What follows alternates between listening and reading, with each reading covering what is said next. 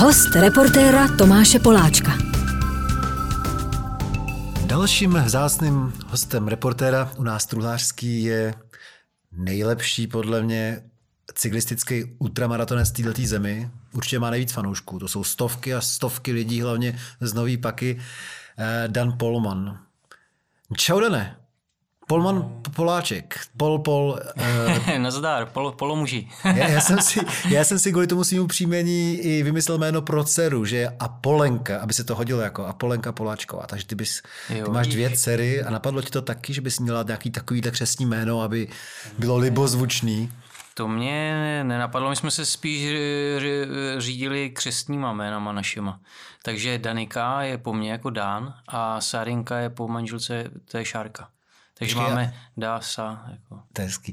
A Dan, Danika to jako není v kalendáři asi, ne? No, není, ale v nějakých jako takových těch východnějc orientovaných kalendářích tam už to je, takže podle toho, že jsme to vzali. No, Danica, no. Danica. No. Hele, eh, ty jsi fantastický cyklista na těch dlouhých extrémních tratích. I před pár dny jsi měl další z mnoha svých úspěchů, protože jsi eh, se stal mistrem republiky na 24 hodin v jízdě na horském kole. K tomu všemu se dostaneme. Jak jsem říkal, že máš nejvíc fanoušků z Paky. To je známý město uh, spiritistů. Má to na tebe nějaký vliv, prosím tě, ten spiritismus v tom vašem uh, podkrkonoší? No, já si myslím, že určitě. Já si to totiž neuvědomuju, ale podle mě, víš, jak, když na tebe má vliv jako nějaký spiritismus, tak ve finále o tom třeba i nevíš, no. To by se A přesně to může být můj, no, ultrapako, no, jako pace se říká i město bláznů, že, že právě jako tím, že tomu spiritismus tam hodně dařilo, tak jako e, víceméně e, ty lidi z těch okolních měst nás moc úplně nechápali, takže nám jako začali říkají, jsme packý blázní což jako na mě taky docela sedí, no, takže ultrapako a samozřejmě eh, ten spiritismus tam je hodně, hodně rozjetý a, a je tam i zajímavá vlastně výstava na tohle téma v Nový Pace a vím, že třeba z, eh, Franta Storm z, z, Mas, z Masters Hammer se o to hodně zajímal, právě zrovna o ten novopacký uh, spiritismus. Jílemnický okultista byla jedna z desek jeho kapely Masters Hammer, no. No, takže Eh, to prorůstá samozřejmě do, do mýho oblíbeného metalu a tak, no, vše, všechno pozoruju, všechno sleduju a nechávám se tím určitě nějak ovlivňovat, no. Mimochodem, ty letos podle mě, možná to ani e, nějak neslavíš, ale si připomínáš e, 20. výročí od svého e, startu, od té chvíle, kdy jsi začal jezdit pořádně na kole dlouhý tratě. Je to tak, ne? Bylo to 2003 právě v Nový Pace. No 2003 v Nový Pace, no, tak to bylo hodně ostrý punk, že tou dobou jsem byl um, v podstatě skejťák, eh, který si od strejdy půjčil kolo. Bylo to nějak lehce přes 20 asi? No, kolo? Uh, jo, jo. Uh, no a já do té doby jsem jako jezdil jenom na horským, nějakým takovým obyčejným, který vůbec jako nejelo, že jo, těžký kolo z, z nějakého supermarketu. A já jsem poprvé v životě na ty novopadské 24 hodinovce seděl na silničním kole. Hmm. Jo. A zrovna jsem teda na něm vydržel sedět celý den, protože mě to tak nadchlo, že to jede tak strašně rychle, ta silnička, že jsem byl úplně v euforii. To zažije každý, já nevím, jestli jsi spořídil někdy silniční kolo, jako v nějaký lepší, nebo to tak... Lepší ne. Když si na to sedneš, tak prostě to je, to je prostě úžasný pocit, že jak to jede, no. Tak to já nevím, když jezdíš, jako kdyby jsi jezdil ve Felici a pak, pak jsi pořídil Ferrari, jak z toho taky budeš nadšený, že jo. Ale no. taky jsem neseděl žutě ve Ferrari. Ty máš dodnes, myslím, platný český rekord na 24 hodin, nějak přes 900, 911 nebo něco takového. No, ale mě by zajímalo, kolik jsi, kolik jsi zajel tehdy, poprvé, před těma 20 lety, na té Novopadský. No, to právě je takový hodně zajímavý příběh, protože Hele, já jsem do toho šel tak, že si to hodím na pohodičku, že se stavím u našich hezky doma na obídek, vyspím se ve svém pokojíčku. A bývají starty ráno nebo večer? V 10 ráno byl, no. A, e, jo, že to hodím na klid. No ale já jsem se furt držel jako v nějakým tom čilním pelotonu od který, z kterého odpadávali postupně jezdci. A když už nás bylo asi jenom šest, tak jsem říkal, že by byla škoda jako odbočit tam k nám do Bulharské ulice a sednout si tam někde ke knedlikům, že jo, k mamce a, a nechat prostě ten závod plynout, jo. Tak eh, samozřejmě se na mě přišli podívat, jestli vůbec žiju a jak se mi daří. tak jsem začal organizovat to, co ty ostatní jezdci už měli dávno zorganizovaný. A to, že jsem potřeboval podporu, že jo, aby mě někdo podával pití, jídlo.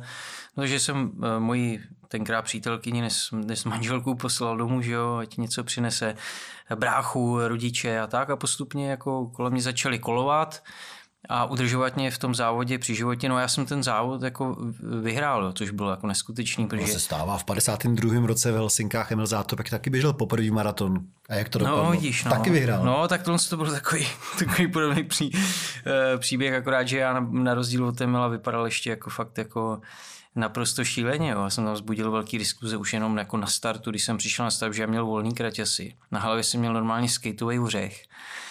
A takhle jsem se tam postavil prostě na start toho závodu, takže uh, borci už normálně, že jo, prostě na drahých kolech. Já měl třeba ještě hřezení na rámu, jako jo, na pá, pá, ne v pákách vůbec, což už tenkrát byl standard.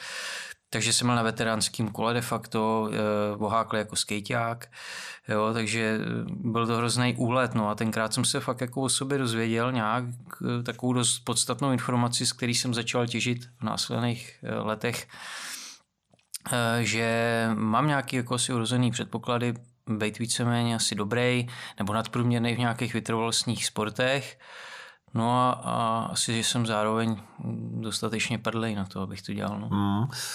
Já nevím, vzpomeneš si po těch 20 letech, kolik si toho naspal třeba během té své první 24? No nic, vůbec. Jako... Vůbec nic? Ne, ne. A teďka, když si před pár dny teda vyhrál v Sokolově to mistrovství republiky, tak si taky nespal vůbec? Ne.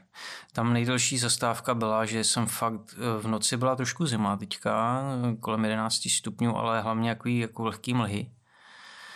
A tak jsem dostal chuť eh, na vývar teplej, který tam jako nabízeli organizátor. Tak mě ho nandali do toho a sedl jsem si teda k talíři a hezky jsem si snět vývar a to byla moje nejdelší zastávka. No. Jinak jsem v podstatě, eh, víš co, jídlo ti podají, tak kvůli tomu brzdit úplně nemusíš. Um, jo, občas zastavíš, že si přiděláš třeba světlo že jo, před, před tím nebo, nebo tak a hlavně stavíš kvůli záchodu. No. A nepřipadáš si jako úplný robot potom po pár hodinách?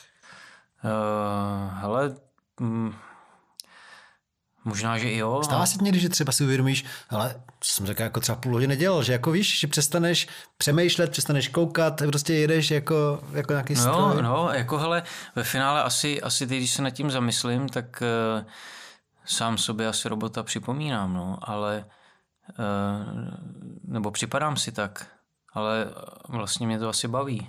jo, že, potřeba, že no. právě jsi v takovým flow, že prostě mm, vůbec nepotřebuješ nic prostě řešit, nad ničím přemýšlet, všechno je daný, jedeš, máš jídlo, máš pití, jsi spokojený, svítí ti světlo, uh, víš, kudy máš jet, trasa je pěkná, jezdivá taková, uh, jo, po trailech to vedlo. Takže to je třeba 10 kilometrový okruh v lese. 8,5 kiláku, no, to bylo. Hmm. No a eh, jo, dostaneš se do takového jako flow, že víceméně eh, nepotřebuješ vůbec nic řešit, kromě toho, že prostě šlapeš jak magor furt dokola. A ono to svým způsobem asi je trošku jako meditace, no. Mm, to určitě. No. A posloucháš, posloucháš něco? Eh, tady byly zakázané sluchátka a bylo to asi správný kvůli tomu, aby, protože tam dost často docházelo k předjíždění, takže ty jsi třeba řekl, hele, jedu zleva, když tak tě předjedu, jo, takže tam probíhaly hodně, a tím, že to jsou úzký lesní traily, tak fakt je potřeba, aby člověk dobře slyšel, mm. že za ním někdo jede. Mm. Takže tam to bylo vlastně i pod hrozbou diskvalifikace zakázaný, takže eh, po, mý, jako oblíbe, po mým oblíbeným dopingu, což je teda muzika, se mě docela stýskalo. No. Já vím, že pro tebe to není žádný extra eh, závod, že jsi zvyklý na mnohem delší, ty si projel uh, celou Ameriku, projel si ze severu na, na jich celou Evropu a tak dále.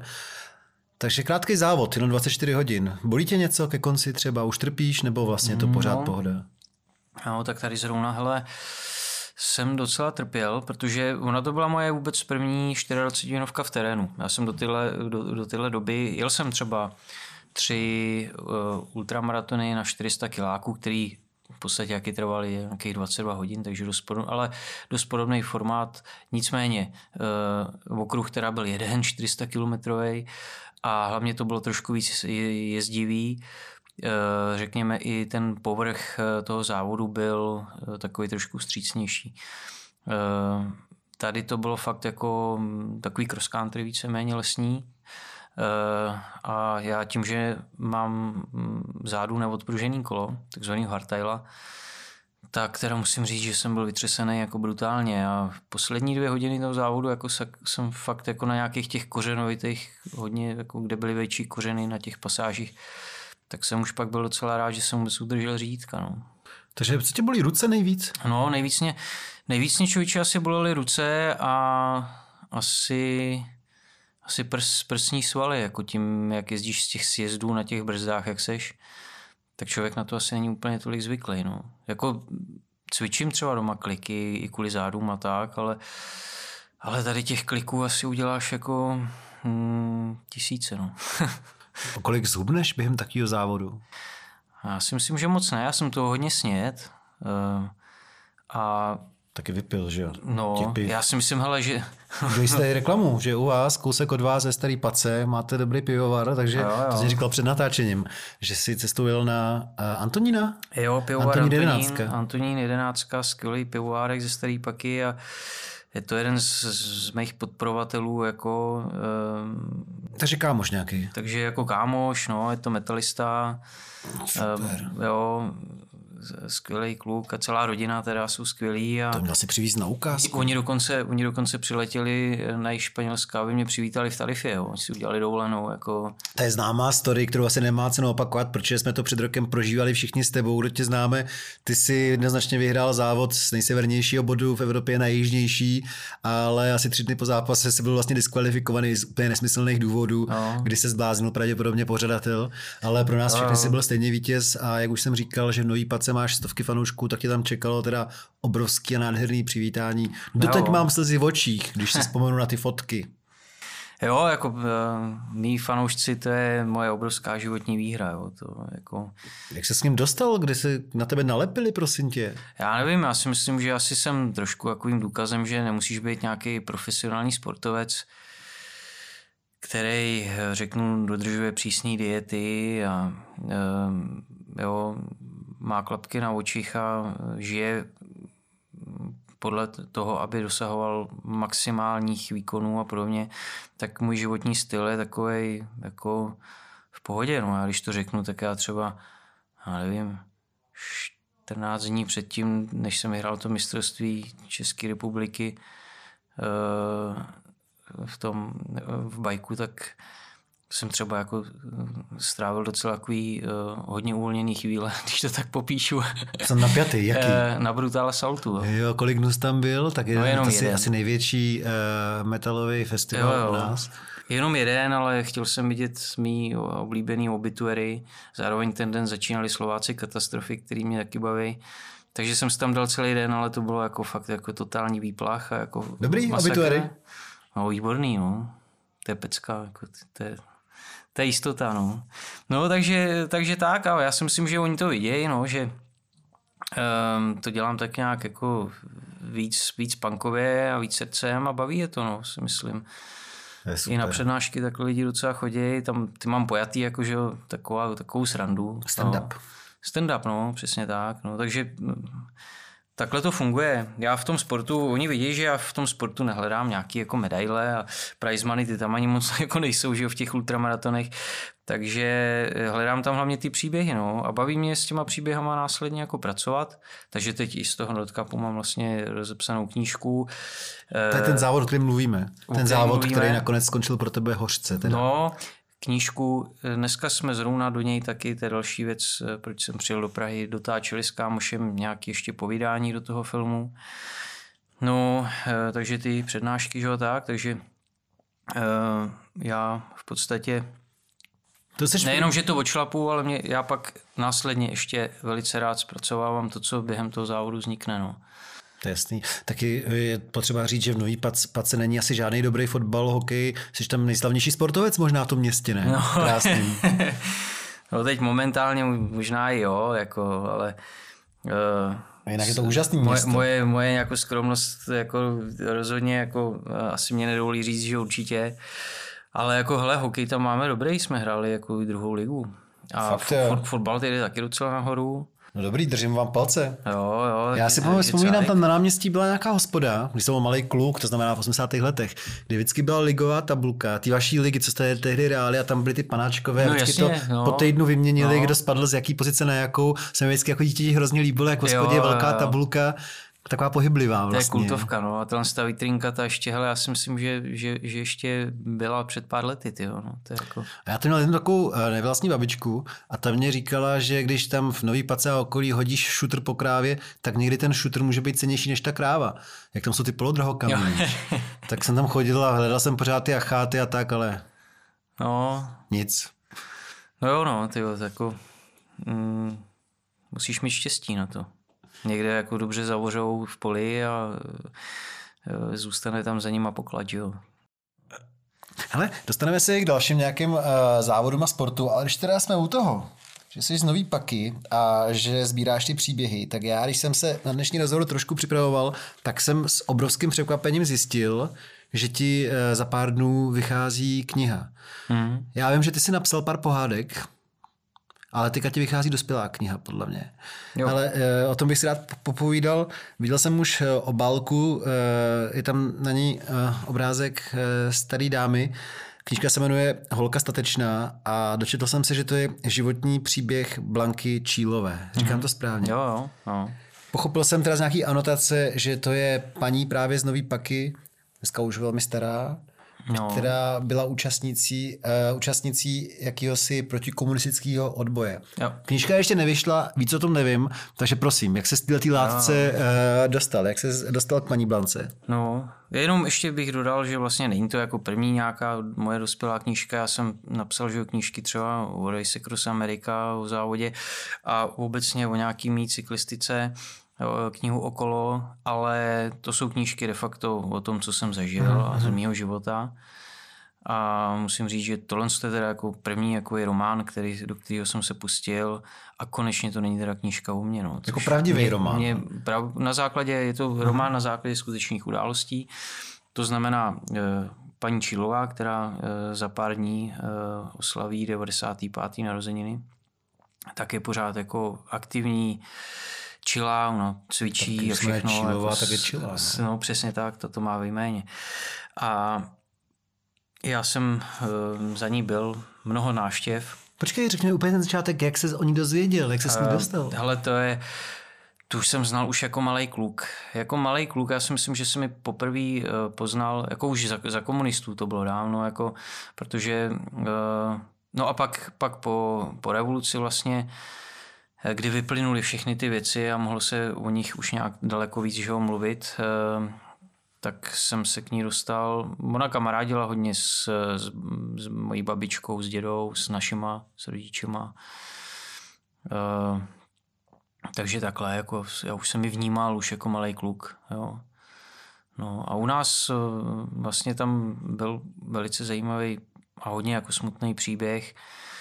Eh, eh, De facto mladých kluků, který se ještě stihli zapojit dokonce i do eh, prvního odboje, kdy, eh, teda do druhého odboje, kdy na konci eh, druhé světové války tam ještě docházelo k nějakým partizánským přestřelkám. Takže oni vlastně se účastnili nějak, bylo jim 18, něco takového, ještě takových akcí. Zajímavou ještě postavu, teda odbočím, eh, je třeba eh, pan mistr Číla, eh, skvělý malíř, který se dokonce vlastně stihnul zúčastnit všech třech odbojů. Jo. On třeba jako fakt byl i eh, v- součástí eh, toho prvního odboje, vlastně, kdy, kdy vznikal, že jo, eh, kdy vznikalo Československo a podobně. A Číla má něco společného teda s paní Čílovou? Má, má. No, eh, v podstatě to je otec jejího druhého manžela. Ale. Ježíš, tak to je složitý. Jo, je Dobrý, to- veďme je to- se, je- je to vraťme se složitý. k paní Čílový, Je to složitý, no, ale eh, každopádně ona byla velice statečná, proto holka statečná, ale mě ten, za to může covid, jako, proč se jmenuje ta knížka takhle ve finále. Eh, Protože já jsem eh, nevěděl ještě, věděl jsem, že s ní chci dát dohromady knížku, měl jsem přesně představu, o čem ta knížka bude, jak zhruba bude strukturovaná, ale vůbec jsem neměl ánunk, jak ji nazvu. No a já když jsem k ní přišel, že jo, tak to bylo zrovna takový to drsný období, kdy jako musel chodit v respirátoru po chodníku. A přišel jsem k ní a, a říkám, paní Čilová, já mám respirátor, jo, nebojte, já byl jsem na testech, že jsem se fakt bál, že jo, abych ji nějak třeba nakazil. A ona je takový, prosím tě, sundej to, já jsem holka statečná. Hezký. A když to řekla, tak říkám, tak a máme název knížky. Mm. Jo? A byla statečná celý život, no, v podstatě eh, abych to jenom v kostce eh, popsal. Ty jsi začal mluvit o nějaký skupince kluků, Skupinka kluků. která se ještě zapojila do toho odboje na konci války. Přesně, no a samozřejmě začali vnímat eh, prostě ty rok 48 a tyhle ty všechny věci už brutálního charakteru, které se děly a vůbec se jim to nelíbilo. A měli kontakty právě už třeba na ty emigranty, kteří že byli v exilu a byli to fachmani, byli jako šikovní, takže byli schopní třeba vlastně sestavit a zprovoznit výkonnou vysílač, vysílačku a podařilo se jim vlastně posílat různý, různý šifrované zprávy normálně jako z věže kostela, kde udělali anténu v Hoříně vsi, což je taková vesnička kousek od, od Hradce, tak tam teď vysílali na západ a tak, no ale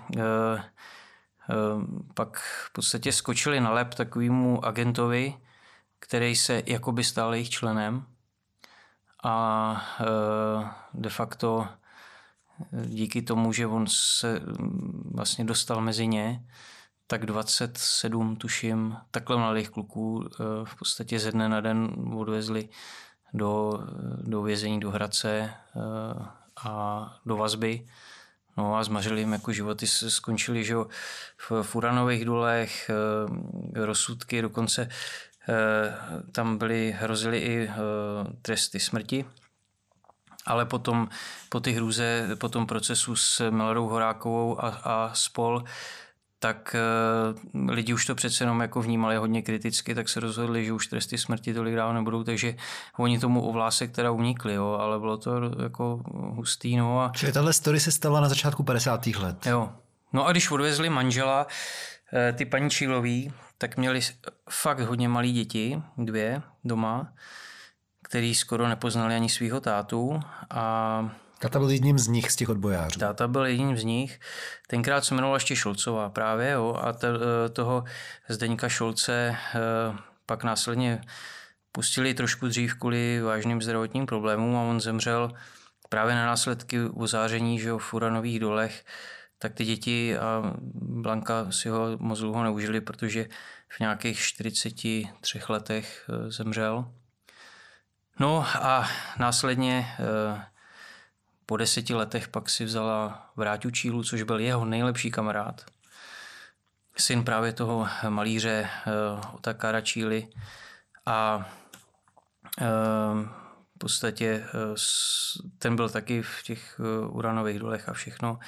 A společně po revoluci pak rozjeli místní pobočku politických vězňů a podobně a odvedli strašně moc Eh, prospěšný práce. No tak je to celý takhle jako v kostce, ale těch příběhů a eh, různých zápletek, co tam je, tak eh, těch tam je hrozně moc. Jo. Je, to, je to dlouhá knížka docela. Je to věřím, ale ta paní Blanka byla statečná čím? Tím, že to všechno jako přežila, zvládla? Nebo no, ona sám se taky zapojila do toho odboje? Nebo... Zapojila. Ona třeba rozvážela, rozvážela protikomunistické letáky. A to dokonce tak, že měla schovaný třeba v kočárku. Jo.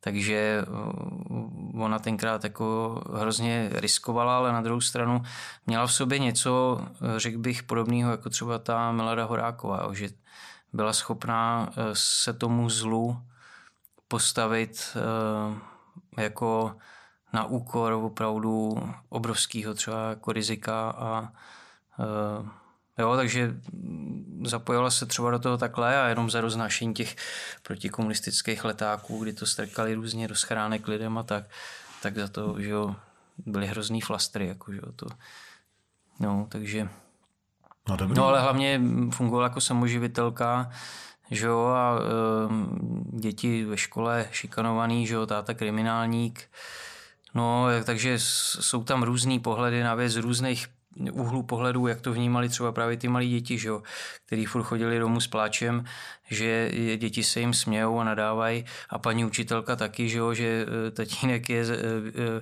je rozvracič nebo vlasti zráce a, a různě nechávali třeba i učitelky stát v koutě a hrozný věci, jako seděli, to člověk tomu skoro ani nemůže věřit, ale na druhou stranu stačí se kouknout, že jo, po pár stovek kilometrů dál na východ a e, víš, že pořád ještě po světě běhají lidi, kteří jsou schopní prostě v tom ležit a dělat to. Jako no. Vy jste taky nějaká antikomunistická rodina docela, ne? No, tak totál, jako no. no takže e, jo, můj, můj praděda vlastně e, měl uh, továrnu na výrobu lepenky, což byla poměrně pokroková technologie tenkrát. A kde, kde to bylo? Hnojí pace. Hmm, vy jste takhle dlouho tam zakořeněný, jo? Jo, jo. No a taky mu ji sebrali, že jo, ze dne na den. Dokonce mu nenechali ani vzít si obrazy z kanceláře, jako co mu tam mysleli. Myslím si, že zrovna možná i od toho malíře Číli. No, protože oni jako se nějaký znali, jako no, takže jo, máme své zkušenosti, no. Mamka ta zůstala se základním vzděláním, že jo, že nesměla nikam na školu a tak, takže takže klasika, no. A já jsem to na vlastní kůži ještě zažil, že e, vlastně e, mamky nejlepší kamarádka, ta emigrovala do západního Německa, takže nám e, každý rok posílala různé jako věci po svých dětech. Jo, že jsem třeba na základku přišel s, s tričkem, který měl takhle malou americkou lajku. Jsi ročník 80? 79. 79. No, a už, už jako mě posílali domů s tím, že to je naposled, co jsem přišel v takovémhle triku, že a vysvětlovali mě, že, že, to je imper, imperialistický stát, který nás chce všichni povraždit tady a tak, že jo. No. Kdyby tak tušili, co jednou dokážeš. No, tak. no. Uh, no jo, takže to je, eh, pro mě to není moc překvapení, protože vím, že ty jsi novinář, ty jsi dlouho pracoval v časopisu, nevím, jestli to Lidé a hory, hory a lidé? Ano, přesně. Lidé a hory. Psát, psát umíš, no tak jsem zvědavý na tohleto. Máš velké očekávání ohledně této knížky? Uh, upřímně řečeno mám, protože asi do žádného teď to bude znít třeba znešení, ale díla nebo do žádné věci, kterou jsem kdy v životě dělal, jsem asi nevěnoval tolik energie a nezáleželo mě na tom tolik. Takže, takže tím pádem logicky asi ty očekávání musí mít spíš vyšší, no, než, než nižší. No. Takže... No, jsem uh, moc zvědavý a těším se. Ty jsi tenhle rok zažil víc asi zajímavých akcí. Která byla tenhle rok tvoje nejdůležitější akce sportovní? Nejdůležitější, no asi nejdůležitější vždycky pro mě znamená ta jako nejhezčí. to byla která? No a to byla akce, eh, kterou jsem podnik eh, eh, na konci června. Vlastně projekt Ultra Pyre projekt, který de facto bylo to taková kombinace třech různých věcí, jako dost šílených. A všechno se to točilo kolem Julia Pajera, což eh, byl hodně významný polárník, kartograf, malíř. Ale taky. úplně jsi mi něco připomněl. Jednou jsem byl s eh, teplickou kapelou, už jsme doma no, na Špicberkách. No její frontman Míra Vanek stál na břehu, koukal se ještě někam dál na sever a říkal, představ si, že tam někde je, já nevím, ostrov Šanovský, no. ostrov Teplický nebo záliv, jo? Teplic, no, záliv, no. A já jsem říkal, ostrov. jak je to možný, co to je za kravinu? A on říkal, no od nás Teplic byl totiž Julius Pajer no, přesně, a on si to no. pojmenoval potom, má tam i podle sebe něco pojmenovaného no, a podle no. Uh, Teplický čtvrtí uh, Šanov. On je, se to dozvěděl takhle no, na Špicberkách no, no, od Míry Vanka. No vidíš, no, no. Tak on je, on je vlastně objevitelem uh, země Františka Josefa. Jo, a když řekneš takhle země Františka Josefa, tak ti každý řekne, jo, to jsem slyšel někde asi tam někde na severu za polárním kruhem. Ale málo kdo ví, že to objevil jako Čech a No, Čech. Původem, no, tak jako... Tepličák. Tepličák, no, takže prostě dobrý, jak mluvil německy, ale pořád, že jo, to je jako Franz Kafka, bys jako, že jo, No, on by ti neřekl, že je Čech, podle mě. Připomeňme no, si, že ten- žil, že žil, nebo aktivní byl primárně teda v druhé polovině 19. století. On se dožil podle mě i století 20. ale to už byl přece jenom No, stárnoucí. Ale ty obrovský úspěchy, který měl ať už jako uh, horolezec, objevitel, uh, to, to, to bylo teda druhá půlka 19. století. No, jasně, no, ale pořád je jako, že jo, český rodák de facto, nebo ro- rodák z českého. Jak ty ses k němu kdy dostal, k Juliu Pajerovi, prosím tě? No Vzpomeneš si právě, jako v dětství? právě když eh, jsem byl v rámci uh, novinářské cesty pro ten časopis Lera hory, tak jsme byli v Jižním Tyrolsku uh, ve vesničce Sulden Mhm. a nad Suldenem je uh, taková poměrně vysoká, krásná hora Ortler, Mhm. která má To je skoro 3000 4 tisíce. 3905 metrů, přesně tak, no. A taky to málo kdo ví, protože dneska všichni vědí, že třeba nej, nejvyšší hora Rakouska je e, Grossglockner, ale ten Ortler tenkrát byl nejvyšším vrcholem rakousko-uherské monarchie. Protože je to Jižní Tyrolsko vlastně bylo že součástí Rakousko-Uherska, dneska už to je Itálie, že jo. Taková ta, já tomu říkám Rakouská Itálie, trošku, že furt to je jako Tyrolsko, že, že lidi tam mluví německy. Kousíček od rakouských No, hranic. No, no, no. A máš tam, že jo, názvy jako... A mají i úřední jazyk vlastně Němčinu. Tam normálně jako legálně. Takže e, jsem vylez na ten Ortler, jsme vylezli s horským mucem a zároveň tam Reinhold Messner, že jo, jihotyrolák, nejslavnější jednoznačně, e, horolezec, e, tam má muzeum a v tom muzeu už jsem věděl, že jsme šli přes Pajerhite a že ta chata Pajerhite se jmenuje po nějakým típkovi, co se narodil jako V těch teplicích. v těch Asi teplicích. v Šanově, že to byl nějaký polárník a to, tak dobrý, super. Já jsem byl tenkrát jako docela ještě jako mladší, jo, už to je docela dávno, co jsem tam byl, nějak jsem začínal do časopisu. Tak jsem to za stolik nežral, no, ale pak když jsem jako přišel do toho muzea, teď jsem viděl ty jeho obrazy, tak jsem si říkal, ty kráso, to byl fakt borec, jako, že vlastně nejenom, že něco objevil, ale on to i normálně prostě namaloval. Jo. Takže když to vezmeš, že oni tam museli připlout tou lodí, teďka vůbec nevěděli, jestli se vrátí živý zpátky, že jo, protože tam zamrzali různě, že jo, driftovali s těma krama a on tam ještě prostě v těle těch extrémních podmínkách byl schopný fungovat prostě s plátnem a se šticem a maloval to i přímo jako tam, jako co vím, jo. takže eh, neskutečný výjevy jako na těch obrazech a, a mm, to mě jako zaujalo. Takže jsem si uložil do paměti a já jsem eh, hodně rád eh, dělal různý bike and hike projekty, to znamená, kam až to jde, tak dojedeš na kole a pak lezeš na nějaký vršek. A vždycky jsem to spojil s nějakým příběhem. Takže jsem dělal třeba velkýho Benáčana, což byl projekt z Benátek na vrchol Grossvenedigeru, eh, taky takového alpského vrcholu, protože lidi si mysleli dřív, že jo, když v těch horách jako přežívali, byli rádi, že jako tam přežijou, takže těm vrcholům jenom zlíželi a vůbec by ani nenapadlo tam nějak jako líst. Tak uh, si říkali, ale to je tak vysoká hora, že musí vidět až do dalekých Benátek. Tak mu dali vrchol, tomu vrcholu jako Velký Benáčan Grossven Ediger název. Tak třeba na základě tady toho já jsem udělal projekt z Benátek na ten vršek. Mhm, hezký. Jo, a pak jsem ještě udělal podobný projekt s Grossglocknerem, právě s tou nejvyšší horou Rakouska. No a v hlavě jsem x let nosil, že na počest toho Pajera, že bych udělal, že bych v Teplicích u jeho rodného domu set na kolo, uh, odvrčil do toho Jižního Tyrolska, do toho Sulenu, vylez bych nahoru přes tu Julius Pajerhite, která je pojmenována po něm, na vršek uh, toho Ortleru. No a Nakonec to dopadlo to trošku takto- naopak, že jo? Jo, Nakonec přesně, no. si měl cíl v Teplicích. No, přesně, A já se no. předtím jenom zeptám, ty jsi jako horolezec? Hmm. Lidi, eh, dost často se setkávám s tím, že lidi o mě mluví jako o ho- o horolezci, ale eh, to bych rád jako eh, poupravil.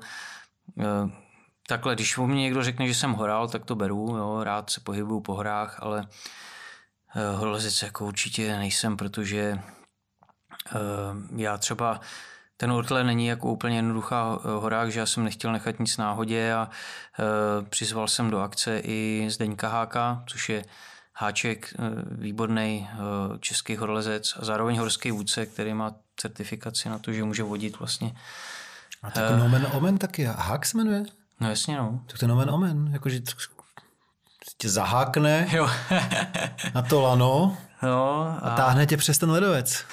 No, tak jako netáhne, ale hodně mě jako honil, jako no, jako byl jsem tam vyčerpaný docela a uh, on, je, on je namáklej, takže mě to tam nedával zadarmo, ale zase na druhou stranu tam uh, na tom ledovci chceš být co nejkratší dobu a uh, ten výstup na vrchol, že oni pak tajou ty ledovcové mosty a můžeš se propadat, a takže je dobrý to sfouknout jo, nad ránem a, a to, ale aby jsme se dostali teda k tomu projektu vlastně, ono je takový docela jako složitý, jo, ale hele, uh, taky jsem x let už věděl o závodě, který se jmenuje Race Across the Alps, což je takový kultovní, uh, letos byl 22. ročník, tuším, kultovní ultramaraton, extrémní prostě uh, v, přes horský sedla v horách.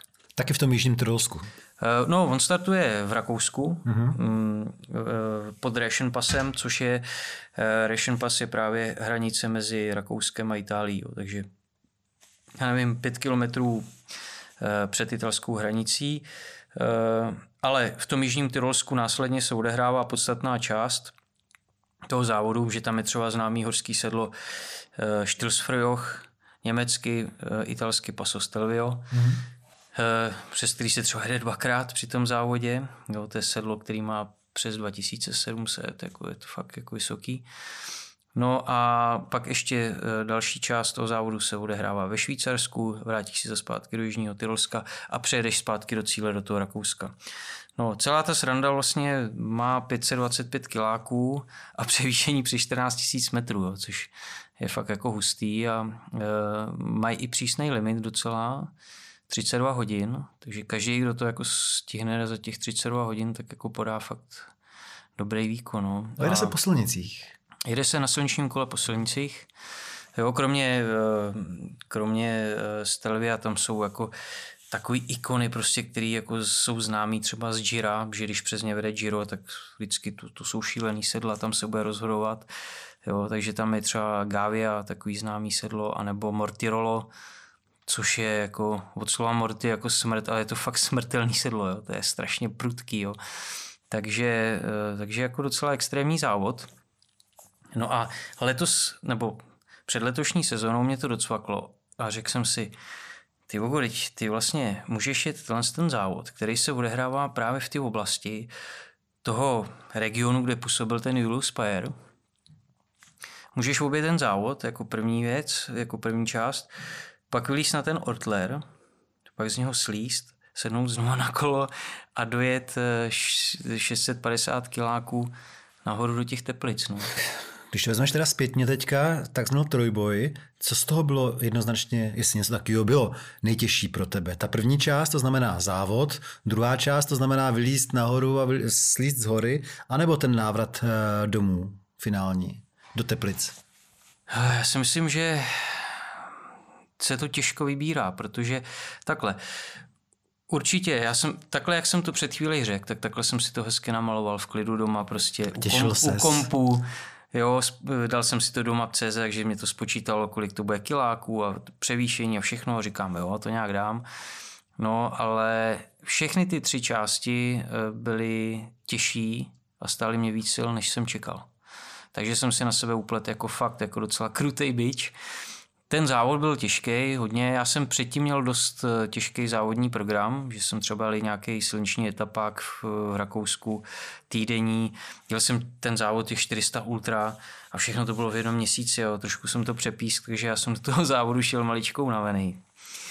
Uh, Jo, no, jako snil, snil si o úspěchu, že budeš třeba na bedně? Uh, to asi ani ne, hele. Jo, tam Dal jsem desátý, což ve finále jako je dobrý výsledek, eh, protože ve finále všichni jezdci, co dali přede mnou, tak to neli poprvé. A fakt to jsou specialisti na tenhle závod. Já jsem když četl výsledkovou lehký. listinu, viděl jsem, že ty jsi to měl asi za 24 hodin 50 minut, no. ale čím měl jsem na čas vítěze, ten ti dal no. asi 5 hodin, to musí být nějaký no. ufon, ne? Nějaký holanděl? No, jako. Co to je zač, ten ne, letí? Němec, to... Němec. Němec, on má nějaký te, doping te... nebo má nějaký moturek tam, ne? Hele, to jsou lidi, kteří jezdí jenom na tekutou stravu, mají trenéry samozřejmě, já třeba nemám trenéra nic prostě, a ty už jako opravdu tomu sportu jako Obětují Já jenom na tu stravu, jako že se nedá ani tyčinku nebo banán? Ne, ne, já jsem s ním slyšel podcast Uh, protože jako rozumím německy a nejlepší uh, jako ultramaratonec Christoph Strasser má podcast, uh, tak ho občas takhle poslouchám. No a on tam byl jako host a on tam říkal, že třeba při tom Race Cross Alps si nedá ani banán. Že i banán ti zatěžuje trávicí jako soustavu a zpomaluje. Takže se zdá, on má, on má nějakou, France, nějakou si dávají, no, France dávají banány no, nebo no, tyčinky, no, ne? No, ale tohle je, jak, jak ty říkáš, trošku UFO, jo? Hmm. Takže uh, on třeba to má spočítaný, že asi nestaví ani na záchod, mám ten dojem. Jakože si kadí do trenek? To ne, on právě nekadí protože má tu tekutou stravu, víš. No. Tak... A já myslím, že to je naopak, že čím víc tekutý ne, stravy, tím, právě, tím je to horší. Ne. No, ale ono toho hodně spálíš, jo, takže já třeba, když už jsme tady u těch věcí, tak uh, jsem za, těch, za, za ten den jako byl jednou. Jo. Uh, jakože na velký. Ale uh, já třeba, že jo, mám napečený tortily, si udělám vždycky zapeču s kečupem, se, se sírem a se salámem. Jo, občas to pivko právě si takhle dám a to, když prostě ten, ten kluk vidí, že jo, jak se tomu jenom směje. Jo. Na druhou stranu, Uh, on tomu obětuje fakt hodně, on třeba, nevím, kvůli aklimatizaci třeba ty závodníci spí v těch kyslíkových stanech, že jo. Což je věc, kterou já bych v životě prostě kvůli jakýmukoliv závodu neudělal, jo, abych Eh, prostě čuměl skrz igelit někde na manželku jako v ložníci. Jo. Takže když já bych je viděl zase v tom stanu, tak bych se zase smál já jim. No. Takže a když tě manželka jsem, naštve, tak půjdeš spát do stanu? On mu neprůhlednej. že furt ty uvidíš. Ale no. tebe manželka nikdy nenaštve, že jo? Jo, tak ale tak taky, víš, že jo, ale, ale to, umím se s tím jako popasovat docela Čili rychle. Jasně, jsem dělal srandu. No. Čili eh, tady to je jasný, že na tyhle ty kluky ty nemáš šanci v těle těch závodech. Ale ne, ani, no, eh, a jsou taky o mnoho lehčí než já. Ko, jenom, jenom kolo třeba mají o dvě a půl kila lehčí. Já myslím, že jako postavou, protože ty jsi jako docela dost hubenej, bych řekl. No, ne, tak hele, nejsem úplně, no. Uh, kdyby jsi jel profesionálního cyklistu, tak bys teprve koukal, jako jak ty kluci jsou hubený. Ale... no, kolik máš? 60? No, 70. 70, jo? Hmm. A jako kdybych chtěl jako dělat tu cyklistiku na nějaký fakt vyšší úrovni, jak bych musel těch 65 při svý vejšce. No, e, ale jo, mají třeba i lehčí kola, tam třeba ještě nikdo nikdy nevyhrál tenhle závod na kole, který má kotoučový brzdy. Protože dneska, že jo, jak jsme mluvili o Tour de France, to všichni už jezdí kotoučovky ale ono to furt něco jako váží. Ty kotoučovky jsou furt jako těžší systém než uh, obyčejný lanka a špalky. Takže uh, to ještě nevyhrál nikdo jako s kotoučovým brzdám, že oni řeší a oni se dostávají normálně s váhou toho kola na třeba 5,5 kg. Mm. Což třeba na Tour de France nemůže být, protože oni mají že, přísně dané limity. Uh, to kolo musí vážit víc než 6,8. Nebo 6,8 kg je minimální hmotnost kola. Uh-huh. Jo. A tvoje kolo na tomhle závodě vážilo? Hele, já si myslím, že tak eh, kolem sedmi a půl k osmi. Uh-huh. Jo. Takže No, ale je, to, jsou to takový dva různý světy, ale šel jsem tam do toho s tím, že uh, si ten závod chci obět. Uh, dokonce to jel i druhý český ultramaratonec Michal Láník, velice jako dobrý kluk taky, Eh, ten to tuším za 30 hodin. Takže se vešel do toho limitu, ale jen tak Vešel tak a dojel. Jako ono, půlka lidí, tuším, skoro, nebo skoro polovina, nebo tak 40% těch lidí se do toho nevešlo. No. Ty krpály musí být neskutečný. No. no. On už pak, jako když ti dojedou síly, tak už to vlastně nevědeš. Jako no, že už... Nesmíš zapomenout jíst, A zas, ne? to taky, no. Jo, a když bys to kolo tlačil, tak už si zase tak pomalej, že prostě to nestihneš vůbec, že dojet. No. Takže... Počkej, stalo se to někdy, že by si jako třeba kousek tlačil to kolo? Ne. No. Já jsem ještě asi nikdy jako kolo úplně netlačil, jako no, to uh, naštěstí teda. a ten závod teda musím říct, uh, jako určitě bych byl schopný ho zajet líp, než jsem ho zajel. Jak jsem říkal, uh, šel jsem do něj unavený z těžkého závodního programu. A už v prvním kopci jsem cítil, že nejsem na tom úplně dobře. To pozná, že máš poměrně vysoký tepy, ale přitom jako nejedeš nějak extra velký tempo. A... To jako kontroluješ na hodinkách, jo? No, no, na, na tom, na Garminu, jako na navigaci. Uh-huh. Ale Ty máš takovou tu podprsenku, nebo jak si měříš vlastně tepy, díky čemu? No máš ten pás hrudní. No. Ten pás hrudní ti pomáhá k tomu. No. Uh-huh. A zároveň na, na kole v klice máš wattmetr, který ti ještě navíc měří to, jako vlastně, jak tlačíš do pedálu. Takže ty vlastně to je jako dobrá zábava na ten závod, že si pořád propočítáváš, jak na tom seš. No, jako vidíš to zhruba. No. Uh-huh. Jo, a e, měl jsem docela jako krizičky, no, v tom závodě. Zas až tolik jsem si ho neužil, musím říct, takže e, bylo to docela ostrý. Já jsem o tobě slyšel, že si za těch 20 let ještě ani jednou žádný závod nevzdal. No to je pravda, no. To gratuluju teda. To no, je dík, super, no, protože to... třeba 100 závodů ultramaratonských, který si dokončil. No to ne, to jich není tolik, ale... Tam se dáš třeba 5-6 ne, ročně? Ne, ne, ne, ne. Já si myslím, že jich bude tak 25 víc, ne? Jo? Hmm. Já zase nejsem takový jako psychopat, abych, abych to, asi, asi to není úplně jako zdravý, víš co, jako takže uh, jo, aby člověk, jsou takový lidi, kteří tu jezdí, ale já, právě já dávám většinou ročně. jeden, dva Aha. Uh, a ono to stačí a do toho závodím normálně prostě klasický, jako kratší ty. No takže teď jsem dojel ten, ten závod vlastně, a ve finále docela dobře, protože na to, jak jsem se cítil třeba v jeho půlce, tak ještě to dopadlo jako dobře. Co ti dají za desátý místo? Je nějaký pohár aspoň nebo diplom? Jo, to jsem dostal pěkný pohár a dokonce člověče za desátý místo ještě bylo 100 euro prize money. A za první je kolik? Ty vogo, já si myslím, že to jde po stovce furt nahoru. No, takže... litr?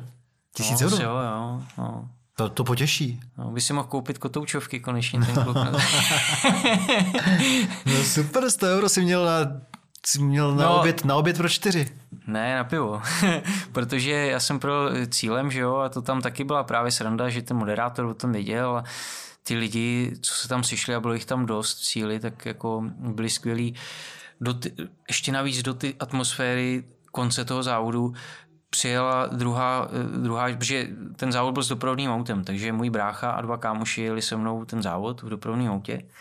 A... Tak jedou pořád před tebou, no pořád za tebou? Nebo... Ne, ono to je tak, že můžou jako za tebou, ale nesmí zdržovat provoz, hmm. ale jinak ti předjedou a čekají. Jo, každých pat, Jo, a občerstování to bylo tak, že jako, eh, aby se zamizl nějakým spekulacím, já nevím, že se držíš třeba za auto, nebo to tak bylo předepsané, že občerstvovat, jako podávat flašky a pití, teda a jídlo, eh, jako, že se to bude dělat tak, že vědou autem napřed, vystoupí z něho a podej ti to. Jakože stojí Ukrajince. A to třeba každou půl hodinu ti takhle dají? No, no. V těch sjezdech pak, že jo, člověk je rychlejší na kole dolů, takže tam mu jede špák a e, takže jsme pak ke konci toho závodu přijel mulťák e, plný dalších pank, packých pankáčů z našeho Ultrapak Racing týmu, plus právě e, háček s K-klasem, horský horolezci. No a to bylo skvělé, skvělá atmosféra už jako eh, v rámci závěru toho závodu. Takže a pak, ty si kilo utratil za ty piva potom pro své kámoše, jo? Ty si dostal takhle uh, stovku no tak jasně, a šel se protože, do hospody. Protože ne do hospody, my jsme my jsme, já jsem prodal cílem, eh, poprosil jsem toho pořadatele, jestli by teda, protože mi říkal, večer určitě se uvidíme na vyhlašování, jsem říkal, hele kurte, ale já, já jsem ti psal do mailu, já to mám v rámci projektu, abych teď potřeboval jako se zdechnout a jít nahoru na Pirehite. A on, no jo, vlastně, ty no tak mě to dal teda, že na ty slávě večer jako na vyhlašování se, se, ne, se neuvidíme, takže jich tam bylo jenom devět. no a my jsme, já jsem v rámci toho mm, projektu pokračoval eh, tam byl problém, že já jsem přijel do cíle jako, docela jako fakt jetej a trpěl jsem hrozným nechutenstvím. Takže kluci mě tam objednali nějaký risotto a já jsem nebyl schopný ho sníst. Ale přitom jsem věděl, že se musím nažrat, protože eh, ten výstup na chatu je 2000, eh, ne, kecám, tisíc výškových metrů, což furt je dost. Uh, ne, přes tisíc, 12. 12 jako z normálních okolností bys to třeba za dvě a půl, za tři hodiny, ale v tom no, stavu. No, a ne, jako nenajet jsem se právě ještě předtím moc, takže jsme šli nahoru a ten výstup byl teda tvrdý. Zas opět řekneš si, hele, pak tam nějak projedeš cílem a pak nějak vylezeš po ty, po ty pěšině nahoru na tu chatu. No, ale ty byl to boj jak prase, jako nahoru na tu chatu, protože jsem fakt jako měl takový docela velký kalorický deficit. Pak nějaký klas vytáh snickersku a tam mě docela zachránila, že jsem mi snět. To bych právě čekal, že slaný by si si dal, jako že by si dal no, nějaký chleba se škvarkama nebo tak. No, no chleba se škvarkama, to je skvělá věc. Na tom jsem teď udělal tu 24. Kromě teda toho Antonína, jsem, jsem eh, říkal teď po závodě, po té 24 ještě, abych jenom eh, vlastně jsme od toho odbočili, si pamatuju, eh, že jediný, co se mě nepřejelo a ne, nepřepilo při ty 24 hodinovce, tak byl chleba se škvarkama a pivo. Mm-hmm. To je jasný, já jsem běžel párkrát nějaký běžecký závod a už nemohl ty gely ani vidět no, to vůbec, vždycky. No. Ještě Coca-Colu docela dávám. Jako když potřebuji přitlačit trošku na cukrech, tak kolu hmm. jako vypiju taky víceméně. No, ale e, takže jsme se, se dokodrceli v 9 večer. Na e, chatu jsme byli Julia na chatě Pajera. Juli, Julia Pajera. Proč na tom místě? Tam se ten Pajer zastavil nebo něco takového? Tam měl tábořiště nebo proč? Ne, tam? On, on tam působil jakože kartograf prostě a to a, a, a ty chlapy tenkrát Johan Štídl, což je další uh, pražský Němec, uh, rodák uh, tady odsud a z malé strany, tak ten vybudoval a vyprojektoval spoustu chat v Alpách jo, Pražská, Pragerhytte, Gablonserhytte, Jablonecká, Karlsbadehytte, že Karlovarská. No a uh, on vlastně uh, se rozhodl, že by nebylo špatný mít chatu i tady na tom pod tím Ortlerem. Ale když se podíváš, kde to postavili, prostě to je neskutečný, to je takový skalní ostroh, prostě oni tam tahali trámy a všechno, to, jsou, to je neskutečný dílo, jako tenkrát to muselo být neuvěřitelný projekt. Jo. Dneska, že ti tam přilítne vrtulník s čím chceš, ale to je prostě No to byly jako to, fakt no. jako velký pankáči, protože si prostě postavili chajdu tadyhle někde prostě na nějaký skále úplně vysoko mezi Ale nádherný místo, co? No nádherný, no.